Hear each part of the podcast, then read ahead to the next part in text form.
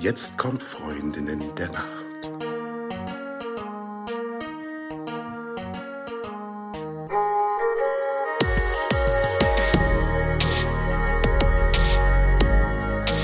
Hallo und herzlich willkommen zu einer neuen Folge von Freundinnen der Nacht. Mein Name ist Talea und bei mir ist die Eva.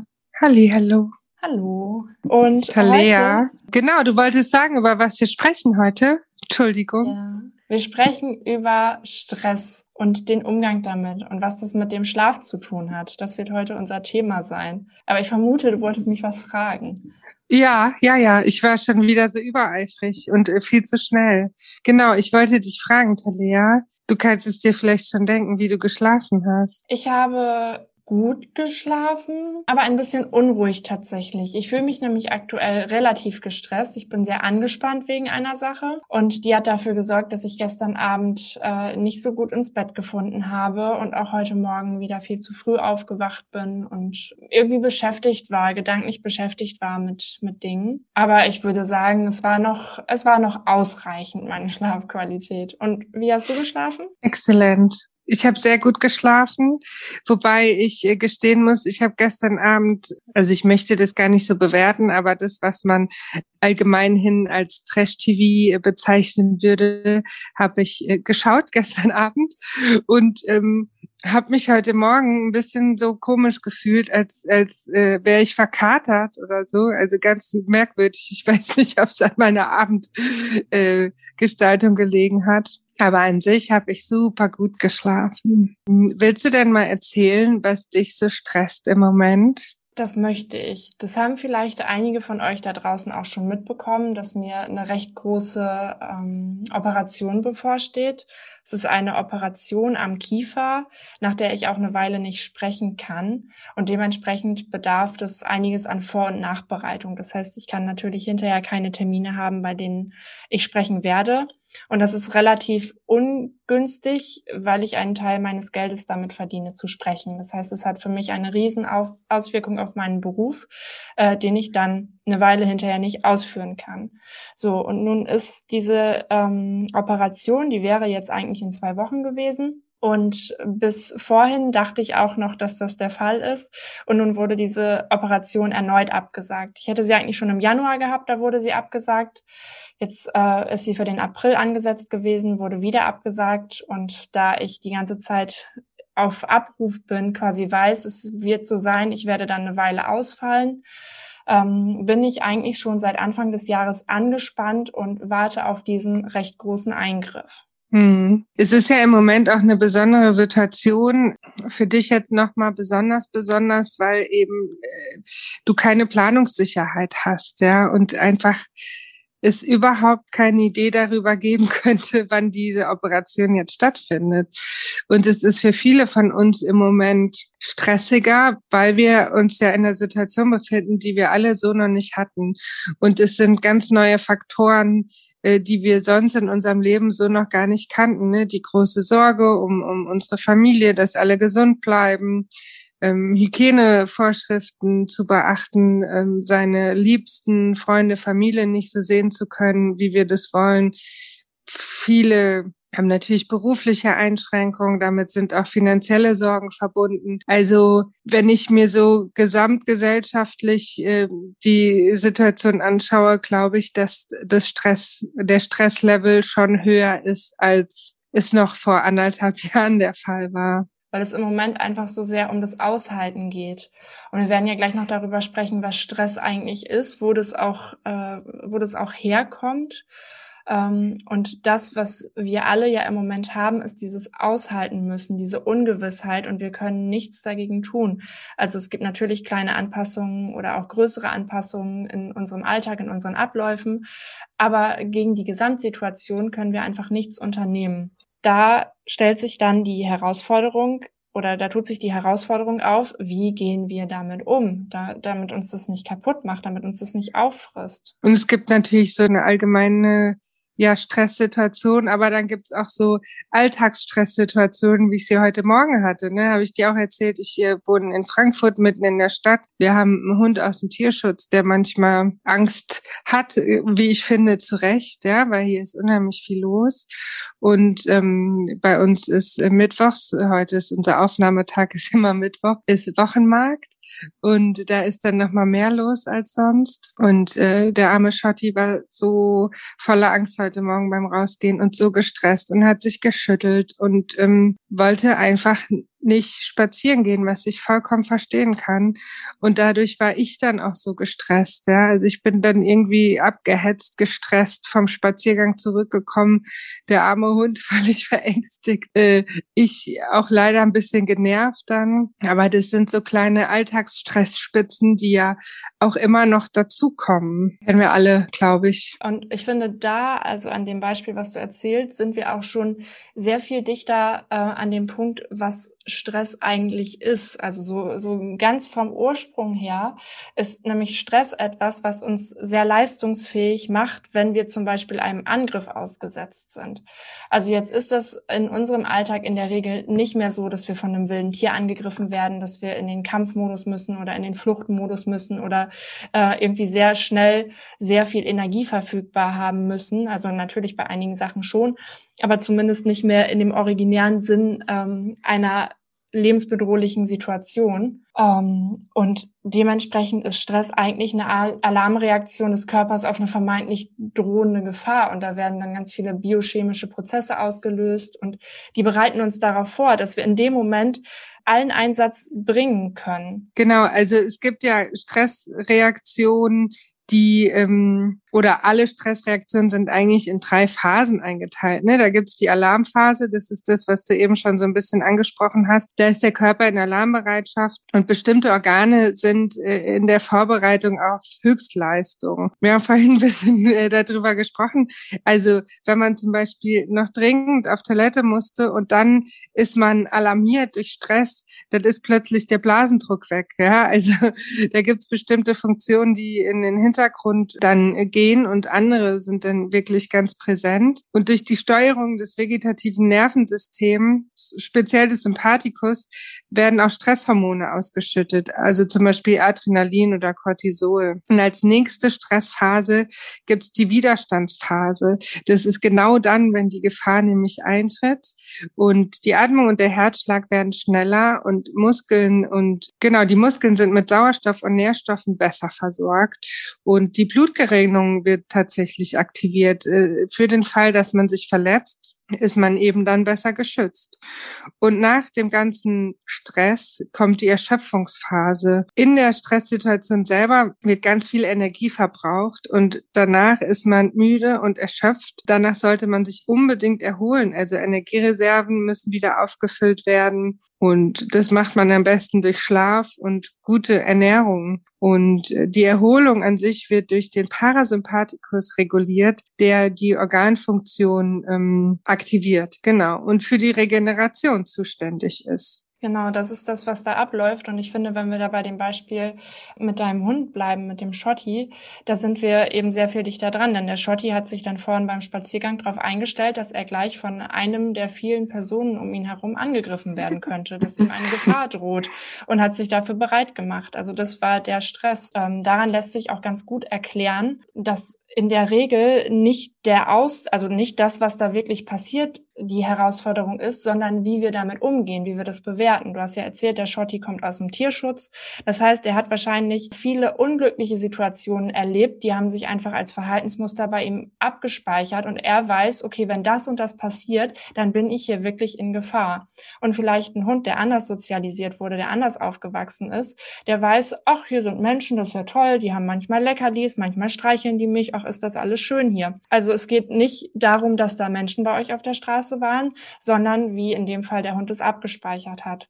Und das ist bei uns Menschen gar nicht anders. Stress ist ja auch etwas, was uns ähm, dann, wie gesagt, fokussiert macht, aufmerksam macht und ähm, stressige Situationen helfen uns dann auch dabei, dass wir uns weiterentwickeln können. Also wir erlernen dann, wenn wir eine stressige Situation gemeistert haben, ja auch neue Verhaltensmuster Und wenn wir dann eine ähnliche Situation erleben, können wir das, was wir gelernt haben, darauf übertragen. Das heißt, Stress macht uns auf der anderen Seite auch widerstandsfähiger. Also das finde ich ganz wichtig, was du sagst, dass auch ähm, nicht die Situation oder die faktische Situation uns stresst, sondern die Art und Weise, wie wir damit umgehen und wie ich mag das Wort nicht, aber ich sage es jetzt, wie unser Mindset da drauf programmiert ist. Ja? Und ähm, was mache ich denn, Talea, wenn ich mich gestresst fühle? Das, was uns wirklich krank macht, ist Dauerstress. Also das ist, wenn wir aus dieser Anspannung nicht mehr herauskommen, sondern das, worauf wir den Fokus legen dürfen, ist, den Wechsel zwischen Anspannung und Entspannung herzustellen. Ähm, und was mache ich dann? Also das eine ist, äh, was wir machen können, direkt in dem Moment, wo wir gestresst sind. Und das andere ist, was kann ich tun, um den Stress zu vermeiden? Das ist definitiv an der Haltung zu arbeiten, ähm, Dinge vielleicht zu beleuchten, zu gucken, wo ist die Wurzel des Übels und dann die andere Sache, was tue ich, wenn ich gestresst bin? Da hilft es einem, sich wieder mit dem Körper zu verbinden, denn Stress entsteht im Kopf. Es geht um die Bewertung der Situation. Das heißt, alles, was in, in unserem Kopf stattfindet, da, da können sich die Gedanken wunderbar im Kreis drehen, man kann ins Grübeln kommen, man kann sich Sorgen machen und was einem da direkt in der Situation hilft, sich wieder mit dem Körper zu verbinden. Das heißt, Adrenalin und Cortisol, das wird ja ausgeschüttet, die wollen, dass wir uns bewegen, dass wir unseren Körper wieder benutzen nutzen. Äh, da ist eine gute Möglichkeit, sich entweder wirklich dann einfach zu bewegen, Sport zu machen. Äh, das ist aber ja auch abhängig erstmal von der körperlichen Fitness, von eigenen Bedürfnissen, ob man auch Lust hat, Sport zu machen. Aber auch generell solche Dinge wie in, in die Expression gehen, also zum Beispiel zu singen oder zu malen, sich irgendwie auszudrücken, was den Körper auch ein bisschen mit beinhaltet. Oder auch ganz klassisch mal kalt zu duschen. Oder beziehungsweise, also ich bin ja, ich muss es ja gestehen, ich bin ja so ein bisschen so eine Warmduscherin. Ne? Also ich würde jetzt niemals komplett kalt duschen. Aber, also ich dusche ganz normal. Aber am Ende, wenn ich quasi mit allem fertig bin, dann drehe ich die Dusche einmal komplett kalt und dann stehe ich da und halte das ganz kurz aus und dann mache ich die Dusche aus und trockne mich ab, so wie man das dann halt tut. Und diese kurzen Momente der Kälte helfen mir natürlich dabei, meinen Körper viel mehr zu spüren. So, und das bringt einen das, das macht so einen Realitätsabgleich. Das bringt einen viel mehr in seinen Körper. Und da sind natürlich auch solche Dinge wie äh, ein Saunabesuch, so ein Kalt-Warm-Wechsel generell einfach, äh, einfach hilfreich. Ein, ein weiterer Weg, um gut in den Körper zu kommen, ist eine Meditation zu machen. So, das ist äh, vielleicht etwas, was einige noch gar nicht so ausprobiert haben, aber das ist gar kein Hexenwerk, weil da geht es einfach darum, reinzuspüren statt zu grübeln. Also man beschäftigt sich in dem Moment schon mit seinen Gedanken, aber man fühlt eher, als dass man aktiv an Lösungen arbeitet. Also was ich auch ganz gerne mache, das passiert auch ganz intuitiv manchmal, dass ich einfach laut singe, zu guter Musik irgendwie tanze und wenn es nur mal so ein Lied ist und ich weiß gar nicht, ob man es tanzen nennen kann oder es einfach wildes Rumgespringe ist. Also dass man einfach die Musik auftritt und losgrölt und und abdanzt, wenn man das möchte, ne, für diejenigen, die einfach keinen Sport mögen oder die Sport zusätzlich stresst. Ähm, also es gibt da viele Möglichkeiten und manchmal passiert es ja auch, ohne dass wir es wollen. Also ne, wie viele Leute beißen ins Lenkrad oder hauen aufs Lenkrad, wenn sie im Straßenverkehr gestresst sind. Also das ist so eine automatisch körperliche Reaktion, der man sich auch manchmal gar nicht so erwehren kann. Und ich finde, was du sagst mit dem Spüren so mega wichtig, weil unabhängig von Stress oder nicht Stress verlernen wir doch manchmal unseren Körper zu spüren, ja. Und äh, das ist auch gar nichts Perverses irgendwie, sondern einfach mal zu gucken, wie fühle ich mich überhaupt an? Und deshalb finde ich auch ähm, Rituale, die zum Beispiel so ein Eincremen oder sich selber äh, die Füße zu massieren, umfassen, irgendwie ganz gut. Oder auch das Meditieren oder mal zu gucken, wie fühlt sich das an, wenn ich mich berühre? Wie, wie spüre ich mich überhaupt? Ja. Und sich dafür Zeit zu nehmen und mal reinzufühlen und natürlich auch an der Wurzel, was du vorhin ganz kurz angesprochen hast, Stressfaktoren zu minimieren. Also ich kann natürlich, wenn ich in die Küche komme und hier ist ein riesiger Geschirrberg, kann ich mich ähm, furchtbar ärgern und mich gestresst fühlen. Oder ich drehe mich rum und gehe oder ich spül's oder räum's weg. Also es gibt, ich habe ja immer die Wahl. Ja, das unterscheidet mich ja Gott sei Dank vom Hund, dass ich als Mensch da Entscheidungen treffen kann. Und darum geht's, glaube ich, auch in so Stresssituationen. Definitiv. Also ich, äh, ich glaube, das ist ein ganz entscheidender Punkt. Wir können Entscheidungen treffen. Und manchmal ist es ja auch eine Entscheidung, keine Entscheidung zu treffen. Also damit meine ich, dass wir, wenn wir uns immer wieder in Situationen finden, wo wir gestresst sind, dass es da in der Regel auch Muster gibt, dass wir uns immer wieder in ähnliche Dinge reinbegeben. Und dann stellt sich die Frage, warum tun wir das eigentlich? Na, das ist ja auch eine gute Möglichkeit, da mit jemandem zu sprechen, also sich da auch von außen jemanden ranzuholen und zu schauen, was habe ich eigentlich für Verhaltensmuster? Also was passiert mir eigentlich immer und immer wieder? Und wie komme ich da an den Kern ran? Also da einfach wirklich an der Wurzel zu arbeiten und nicht nur dann am, am Symptom rumzudoktern. Also das Symptom ist in dem Fall der Stress. So klar, da kann man immer mal wieder so ein bisschen was machen, aber viel besser ist es da ja dann die grundsätzliche Haltung zu etwas zu ändern. Zum Beispiel, wenn es darum geht, ähm, dass der eigene Anspruch sehr hoch ist, so, so ein bisschen so ein Perfektionismus, dann kann es eine Lösung sein, einfach die Haltung auch zu Dingen zu ändern. So, ja, ich habe einen Fehler gemacht, ich habe vielleicht meine To-Do-Liste heute nicht geschafft, äh, aber es ist okay. Und dann einfach aus, aus dem Anspruch perfekt, den Anspruch bestmöglich zu machen. Das kann einen schon unheimlich entlasten und ist manchmal dann auch einfach der Gamechanger. Vielen Dank, dass du das so sagst, Talia. Ich finde es auch für mich persönlich wertvoll. Ich glaube, ich könnte auch nicht drüber sprechen, wenn ich es nicht kennen würde. Ne? Das ist ja auch das, das andere. Wie ist es denn jetzt, wenn wir Stress in Verbindung mit Schlaf sehen? Welche Auswirkungen hat denn der Stress auf den Schlaf? Also wie steht's um meinen, meinen Schlaf, wenn ich gestresst bin? Also es ist ja so, Schlaf ist ja lebensnotwendig, ne? das wissen wir. Der Schlaf dient der Regeneration, das ist ja quasi wie der Neustart beim Computer, da wird so alles runtergefahren oder mehr oder weniger alles ähm, und dann wieder hochgefahren, dann sind wir wieder frischer. Und wenn wir aber angespannt sind, äh, wird ja viel Cortisol und Adrenalin ausgeschüttet und das ist genau der Gegenspieler dazu. Also es sorgt dafür, dass wir nicht schlafen können. Das bedeutet also, dass in Zeiten, wo wir besonders gestresst sind, wo wir eigentlich viel mehr Regeneration bräuchten als normal, wir aber überhaupt nicht in den Schlaf finden. Also das ist eben total entgegengesetzt zueinander. Darüber lässt sich auch ganz gut erklären, warum wir da schon tagsüber ansetzen sollten. Denn der Moment, in dem wir feststellen, dass wir nicht schlafen können, also abends, wenn wir im Bett liegen, ist auf jeden Fall der Moment, in dem wir dann nicht mehr großartig was dran ändern können. Also wir können vielleicht nochmal gleich drüber sprechen, was man dann, wenn es passiert, wenn man im Bett liegt und nicht schlafen kann, weil man sich so gestresst fühlt, was man dann in dem Moment tun kann.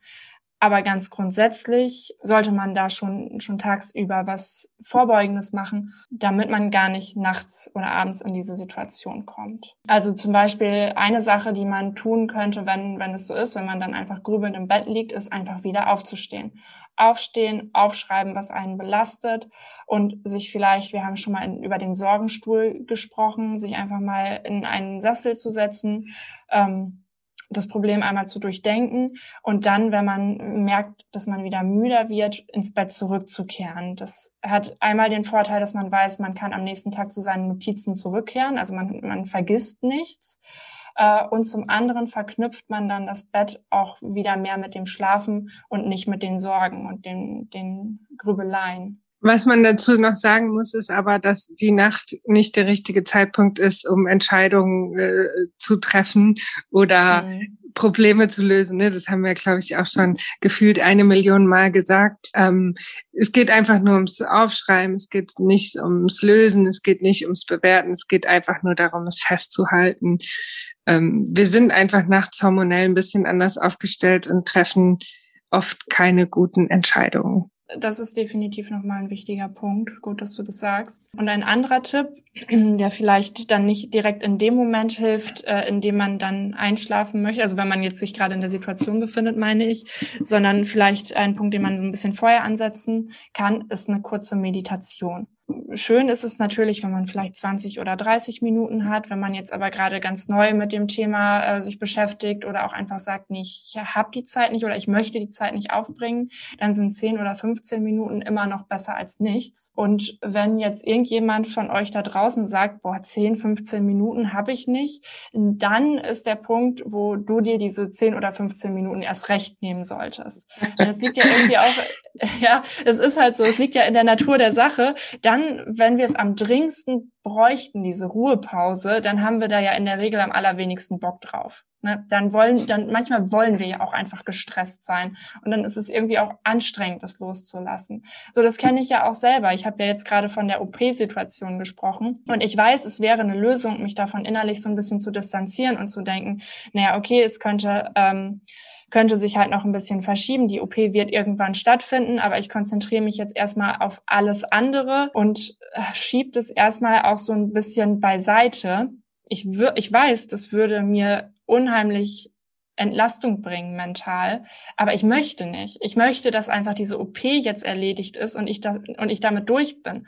So, das heißt, diesen Fallstrick, den äh, habe ich ja auch für mich selber jetzt mir so aufgebaut. Also ich ich kenne das und trotzdem ist genau dann der Zeitpunkt, wo man eigentlich nochmal da ansetzen dürfte. Und wie gesagt, Meditation ist ein guter Punkt. Mm, und vielleicht beschreibe ich einmal kurz, wie das funktionieren könnte. Also so eine kurze 10, 15 Minuten Meditation kann man ja auch am Arbeitsplatz machen. Man setzt sich einfach äh, irgendwo hin, sorgt dafür, dass man ungestört ist. Also man macht, macht das Handy auf Flugmodus, man schaltet die Klingel aus, vielleicht das Telefon aus, wenn man noch ein Festnetztelefon hat.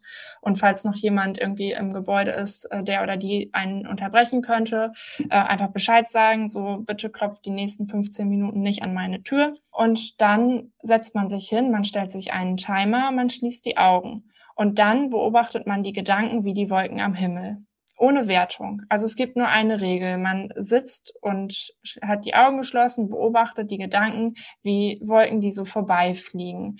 Und ähm, man zwingt sich nicht bei einem Gedanken zu bleiben und man zwingt sich aber auch nicht, einen Gedanken auf gar keinen Fall anzuschauen, sondern so wie die Gedanken reinkommen und rauskommen, betrachtet man sie einfach nur.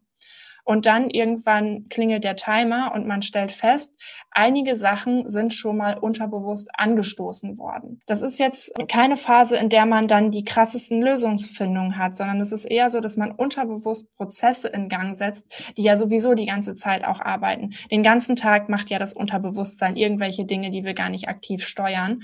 Und dadurch werden Dinge schon mal anverdaut. Und das hilft einem, dass diese Dinge nachts oder abends oder vielleicht morgens oder wann auch immer sie einem vom, einen vom Schlafen abhalten könnten, nicht so leicht wieder aufploppen. Was ich auch noch einen wichtigen Punkt finde, ist in diesen akuten Stresssituationen, dass man nicht zu Mitteln greift, die das Ganze überlagern.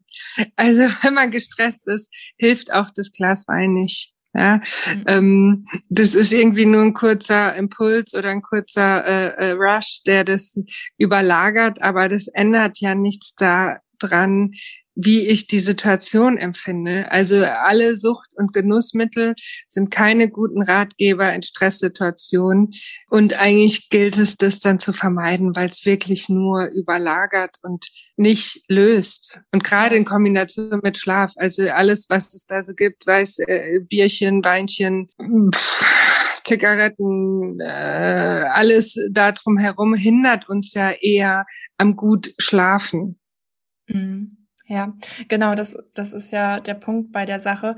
Wenn wir zum Beispiel alkoholisiert ins Bett gehen, wir haben ja auch schon öfter darüber gesprochen, dann hält uns das ja eigentlich vom Schlaf ab. Und ähm, der Schlaf ist ja das, was uns in dem Moment irgendwie ein Stück weit Regeneration bringt. Das heißt, klar, das ist so ein kurzfristiges Mittel, um einfach dieses Symptom kurz wegzudrücken, aber lang, mittel- und langfristig gesehen ist es eben nicht hilfreich. Und mhm. äh, dann besteht natürlich da auch immer die Gefahr, ein neues Verhaltensmuster zu erlernen, also dann irgendwann auch den Stress nur noch damit abbauen zu können. Das ist natürlich jetzt nochmal ein ganz weitläufiges Thema, aber ich finde, das ist auch etwas, was man immer im Hinterkopf behalten darf, dass wenn man sich selber auch daran gewöhnt, Probleme zum Beispiel mit Alkohol zu lösen, äh, dass man sich dadurch ein neues Problem schafft. Und es löst ja gar kein Problem. Also es, es bleibt ja immer bei dem Versuch, ja. Aber es löst ja kein Problem. Haben wir denn alles gesagt, Talia, zum Thema Schlaf und Stress? Vielleicht habe ich noch zwei kleine Tipps, die so Mini-Stressoren im Alltag ein bisschen verringern können. Das ist nämlich zum Beispiel die Push-Benachrichtigungen auf dem Handy auszuschalten. Ich finde, das ist eine, eigentlich eine Kleinigkeit,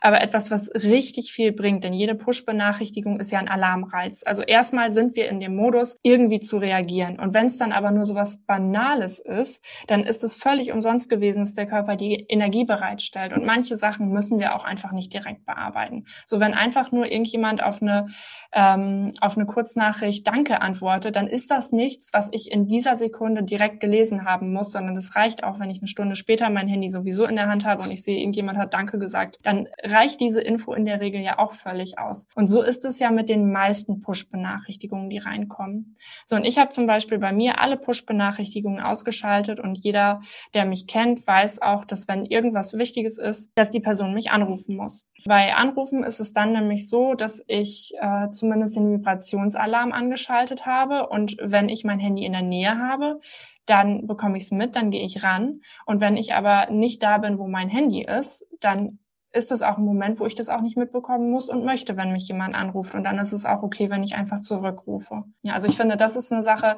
äh, eine Kleinigkeit, die irgendwie viel bringt. Und auch bezogen auf das Smartphone, zweiter Tipp, das Handy wenn möglich zwei Stunden vor dem Schlafengehen auch komplett zur Seite zu legen. Da hatten wir auch schon mal drüber gesprochen, übers Licht und mhm. alle Aktivierung. Ich will noch ganz kurz äh, den fiesen gemeinen Wecker ansprechen als ersten Stressreiz am Tag. Ich weiß, dass viele Menschen das unterschiedlich handhaben ich will nur mal so ein bisschen dazu anhalten, ähm, den Wecker dann zu stellen, wenn man ihn braucht. Also nicht davon auszugehen, dass ich noch eine halbe Stunde auf Snooze drücke, weil das stresst auch. Und mich irgendwie angenehm wecken zu lassen. Also so ein, so ein strilles Alarmschreien finde ich persönlich richtig scheiße. Es nervt mich. Und es setzt auch in mir so ein aus. Ja? ja? Also, also die Hölle, also der Weckton ist immer irgendwie so ein bisschen, ja, öffnet Tür und Tor zur Hölle.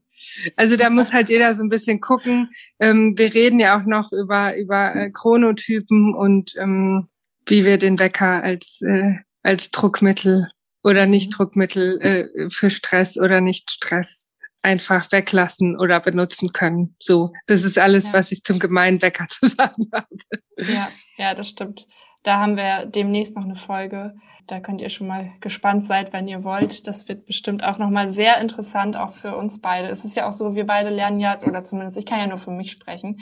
Ich lerne auch äh, mit jeder Folge immer irgendetwas Neues mit dazu oder erinnere mich wieder an was, was ich vergessen habe oder bekomme eine neue Perspektive auf Dinge. Und so wird es sicherlich dann auch mit der Folge über die Chronotypen dann sein, die bald erscheint. Juhu, ich freue mich schon. Ich mich auch. Was für mich meine Abschlussworte auch zu dem Thema Stress sind oder Stress in Kombination mit dem Schlaf, ist, dass es eben ist nochmal zu verdeutlichen, dass es nicht eben nicht der Stress selber ist, sondern dass es der fehlende Wechsel zwischen Anspannung und Entspannung ist, ähm, was problematisch ist. Also würde ich ganz stark dafür plädieren, einfach darauf zu achten, wie man das Ganze wieder in Balance bringen kann. Anspannung ist normal und das ist erstmal nichts Schlimmes und dann aber einfach auch wieder zu schauen, wie werde ich dann diese Anspannung wieder los, wie komme ich wieder in die Entspannung, wie komme ich in meinen Körper. So, das wäre jetzt so mein Wort zum Sonntag. Ja, und ich gehe jetzt meditieren, Talea. Cool. dann wünsche ich dir viel Spaß beim Meditieren und euch da draußen vielen Dank fürs Zuhören. Und wie immer gilt, wenn ihr Fragen habt, Anregungen, Feedback, was auch immer, schreibt uns gerne eine E-Mail an freundinnendernacht.podcast.gmail.com oder schaut bei Social Media vorbei. Ihr könnt uns auch gerne eine Bewertung bei iTunes schreiben, da würden wir uns auch sehr freuen. Und dann sagen wir gute Nacht. Gute Nacht. Gute Nacht.